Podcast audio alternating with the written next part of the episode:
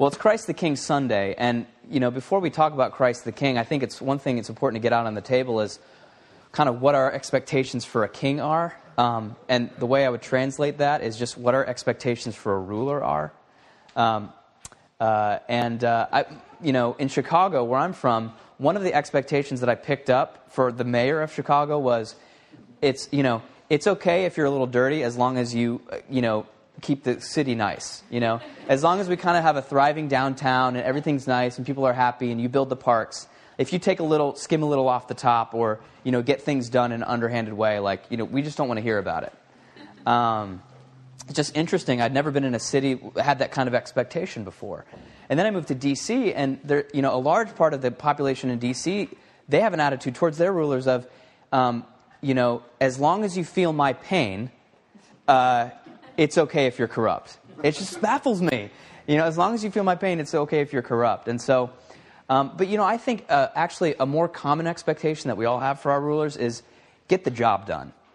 Okay? Solve the problem, stop messing around, figure out the solution, and get the job done. And I think even, you know, in the United States, a lot of people are crying out for, like, just get us out of this recession. Just do what it takes to get us out and solve the problem. Um, and um, so, my question to you is what are your expectations for a leader? You know, whether it's your parent or your boss or the mayor of Harrisonburg or city council of Harrisonburg, you know, or Aubrey, what, what's your expectations for what a good ruler would be? Because I think what's going to happen is that when Christ comes as king, when he shows us what his kingship looks like, there's going to be a little bit of a clash. And it's going to be instructive. And so today, I just want to teach you one simple thing about Christ's kingship. I'm not going to say everything that needs to be said. Uh, I'm going to teach you one thing, and I just hope that you remember it. Uh, and it's this Christ rules the world one sheep at a time. Christ rules the world one sheep at a time. Now, okay, in my education, I was taught don't mix metaphors.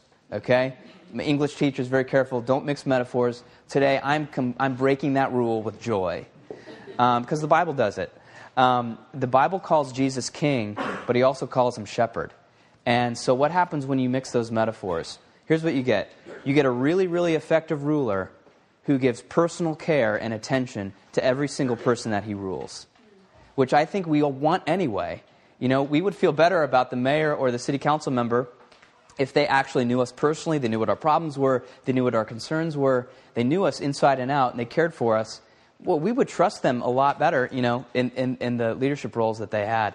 That's the role that Jesus plays. It's an inefficient, slow, personal attention to every single sheep that he comes across. And sometimes that attention isn't very nurturing, as we read, you know, as we'll see in Ezekiel.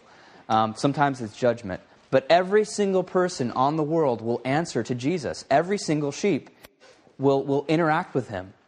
Um, and that's what makes him such a good king. That's what makes him such an effective king. Jesus rules the world one sheep at a time. Jesus rules the world one single sheep at a time.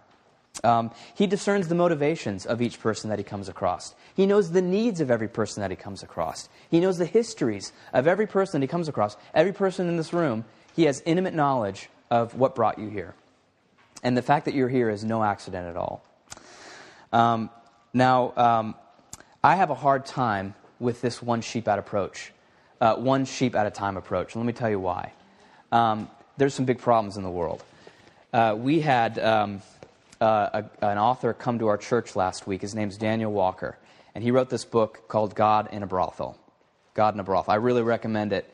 Um, if you start it, you might finish it in five hours. It's an absolute page turner. It's about um, it's, it's, uh, uh, Daniel Walker is a, is a man who spent four years working undercover in the um, sex trafficking industry.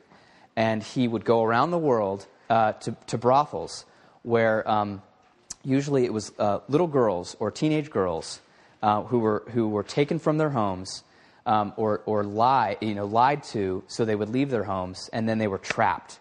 They were trapped in a, in a situation where they were slaves.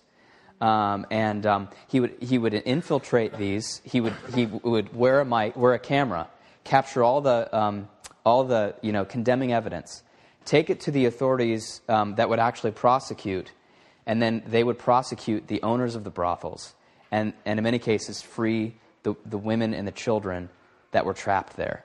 And he tells the story in this book. Now, he told us something that blew me away. There are more human slaves alive today than at any other time in human history.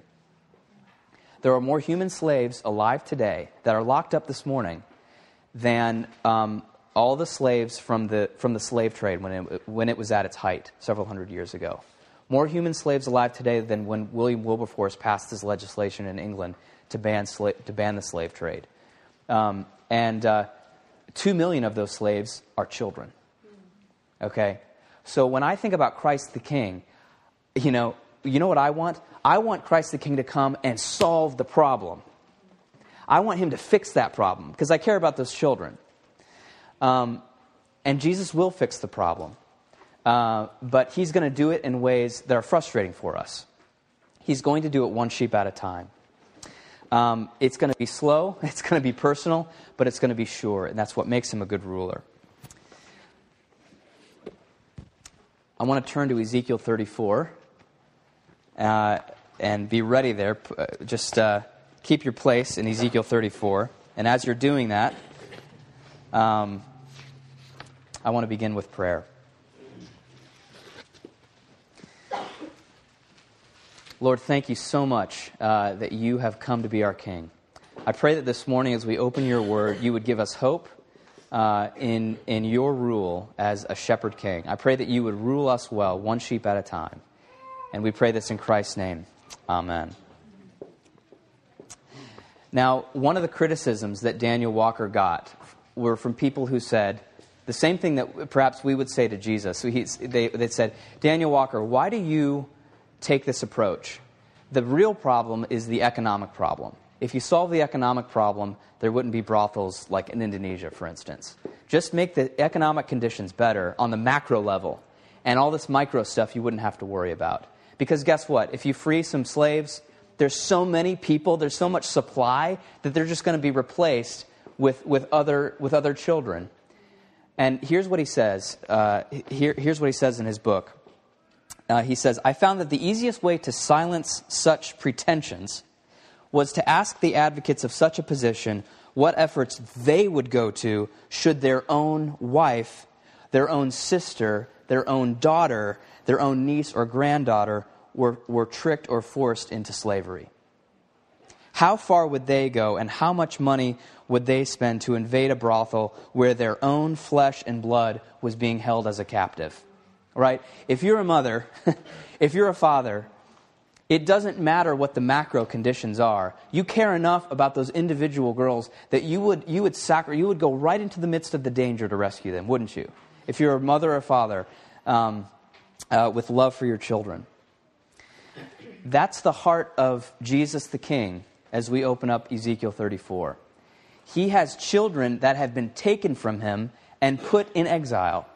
The Assyrians came through, they defeated Israel, they took Israel as slaves, okay? They didn't welcome them as guests in their home, they took them as slaves. And, and Jesus the King, um, we recognize God's voice as Jesus the King's voice ultimately in, in Ezekiel 34, is a letter from a parent to a child saying, I'm coming to get you and I'm going to care about you, and I'm going to care for you. Um, because his people were in exile. Exile uh, is uh, what Ezekiel 34 12 says um, what happens when you're scattered on a day of clouds and thick darkness. Clouds and thick darkness. This is not, you know, they decided to go on a road trip when the weather was bad. That, that kind of clouds and thick darkness. It was you were taken from your parents. Um, the, some, in some cases, the men were killed uh, and the women were sold. Um, that's exile. Exile is when you're in a foreign land, and meanwhile, you know that your home is being destroyed, and it's never, ever going to be the same. You're never going to be able to go home and it, like it used to be because your lives have been destroyed, your homes have been destroyed. Um, you're in exile. Right now, there are uh, Iraqi Christians in exile. Did you know this? They, uh, a few, up until a few years ago, there was kind of a thriving um, middle upper class Christian population in Baghdad. And um, in the last several years, the authorities have said, hey, you can convert to Islam, pay the tax, and we won't kill you. How's that for a deal? And they said, no deal. We're not converting. We're Christians. We, answer, we have allegiance to Jesus. And so they said, okay, well, guess what? Consequences are coming. So Iraqi Christians have, have fled to Syria, and right now they're sweeping streets to stay alive. Um, they're barely hanging on. Barnabas Aid um, is collecting money to, to give them food. I mean, these are people who can supply for themselves, but that's what happens in exile. Food gets taken away from you, it becomes a matter of survival.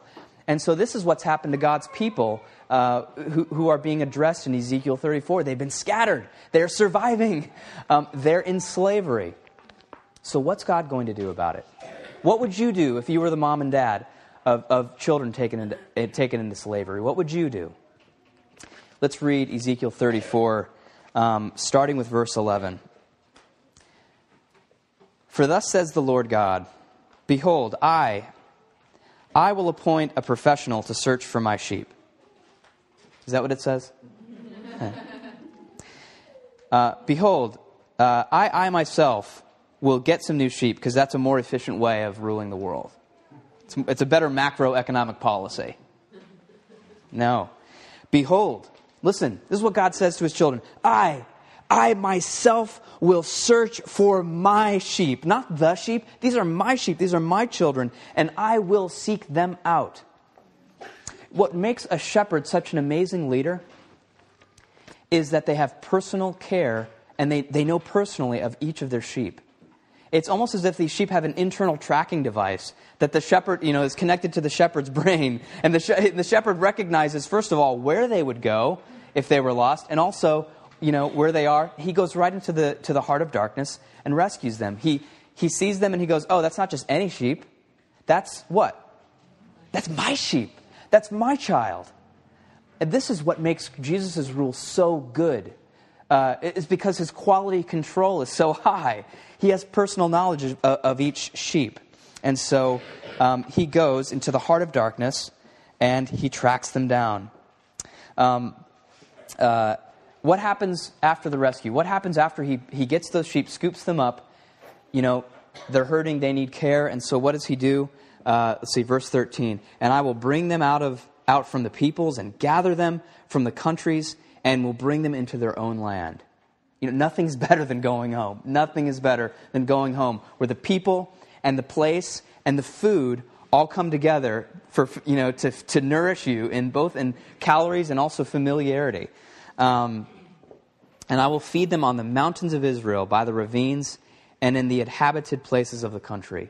This is good care. This is good quality care for every single sheep. Um, what's more, he says this in verse 16, just skipping down. I will seek the lost. I will bring back the strayed. I will bind up the injured. I will strengthen the weak. So, you know, if you're injured, you get medical care. If you're lost, you get found. Um, if you're hungry, you get fed. Jesus rules the world one sheep at a time. Um, it's down to earth, it's humble, it's inefficient, uh, it's slow, it's patient. That's you know, when, when we look at the, the, the front of your bulletins um, with the, the picture of the victorious king, you know, what do you see here? Do you, do you, see, uh, do you see a king who's going to sit at the top and just work in abstractions? That's not what you should see. You should see a king who gets involved in the muck and the mud and the daily uh, needs of his sheep. That's what this guy will do for you. This is what he. This is how he has treated his his children. This is what he's describing in Ezekiel 34. He rules the world one sheep at a time. Okay, uh, it's it's it's harder to do that, isn't it? It's harder to do that. Like it would be easier to fly a plane, you know, that would that would um, plant seed, you know, in a really efficient way. It'd be harder to do, or be easier to do that. Um, than to be a farmer on the ground, um, planting each seed one at a time, knowing exactly where it should go, isn't it? It's easier to deal in abstraction with people than to get involved in the mess of people's lives and take patient care and attention to them. But that's the example that Jesus is set. Jesus sets. Um, now, some sheep get need justice. They've been selfish. They've been exploiting their fellow sheep. And so, how does Jesus deal with them? Let's read verses uh, 20 through 22. Therefore, says the Lord God to them Behold, I, I myself will judge between the fat sheep and the lean sheep. Because you push with side and shoulder, and thrust uh, all, at all the weak with your horns till you have scattered them abroad. I will rescue my flock. They shall no longer be prey. And I will judge between sheep and sheep. Jesus brings justice to sheep that have been unjust. Um, and ultimately, Jesus' mercy and Jesus' justice meet at the cross. That's how even unjust sheep now uh, can receive care and be part of God's family. Because actually, Jesus took the judgment uh, of the unjust, exploitive sheep on himself and paid their penalty. And so now he's able to, to give them care as well. Anyone who comes to him and is willing to serve him as king. Um, he can be your king because he's taken the time to be personally involved in the details of your life. He hasn't stayed in abstractions. You know, it's no, it's no accident, is it, that you're here at Church of the Incarnation. You, your presence here, even this morning, whether you're a committed member, uh, part of the core team, or whether you're a curious visitor, it's a demonstration of His care for you that you have found yourself here in a new home with, with family and a place and a meal uh, that is much more uh, uh, fundamental to, your, to, uh, to who you are as a Christian. Um, your presence here at Church of the Incarnation is a demonstration of Jesus' care for you. Um, he's personally brought you here. So, if that's how Jesus deals with, with the world, if he rules the world one sheep at a time, what implications would that have for the mission of incarnation? When I think about mission, again, I go to get the job done on the macro level right? Solve big problems and, and, uh, and, and make a huge impact with a lot of people, right? Build an assembly line where lots and lots of needs get met and, and just have a real powerful impact on the world. But, but if Jesus is going one person at a time, what does that mean for, for the mission of the church, for the outreach of the church? I think it has a big impact. Notice what Jesus said in, in uh, Matthew 25 the gospel lesson from today, he said, I was hungry and you gave me something, something to eat. I was a hungry person and you gave me something to eat. He did not say, I was the Sudanese famine and you solved me. Um, okay? He said, I was a person in prison. I was in prison and you visited me. He didn't say, I was the, um, the DC prison system and you reformed me. Um, I was a hungry person I wasn't the homeless population. I was a hungry person, and you gave me something to eat. I was a naked person, you clothed me. That's what I wanted from you. I, I wanted you to sort of follow in the shepherding lead that I set for you um, as king. And so, you know, we associate mission of the church with grandiose programs, but Jesus approaches mission in a much more down to earth, connected uh, way. He makes it actually a lot more human, uh, a lot more sustainable, quite frankly. Um, you know, let's just say you encounter someone who's hungry and they ask you for food. What's easier? To put them into an assembly line program where they get fed, or to offer them hospitality? To op- actually open your table to them. That's a lot harder. Because what does it involve? It, in- it involves sort of personal involvement with that person's life. It involves you kind of knowing the intimacies of, of their life, the details. Sometimes it's messy, sometimes it's frustrating, sometimes it's draining but it's person to person, one person at a time. That's how Jesus ministers through us to the world.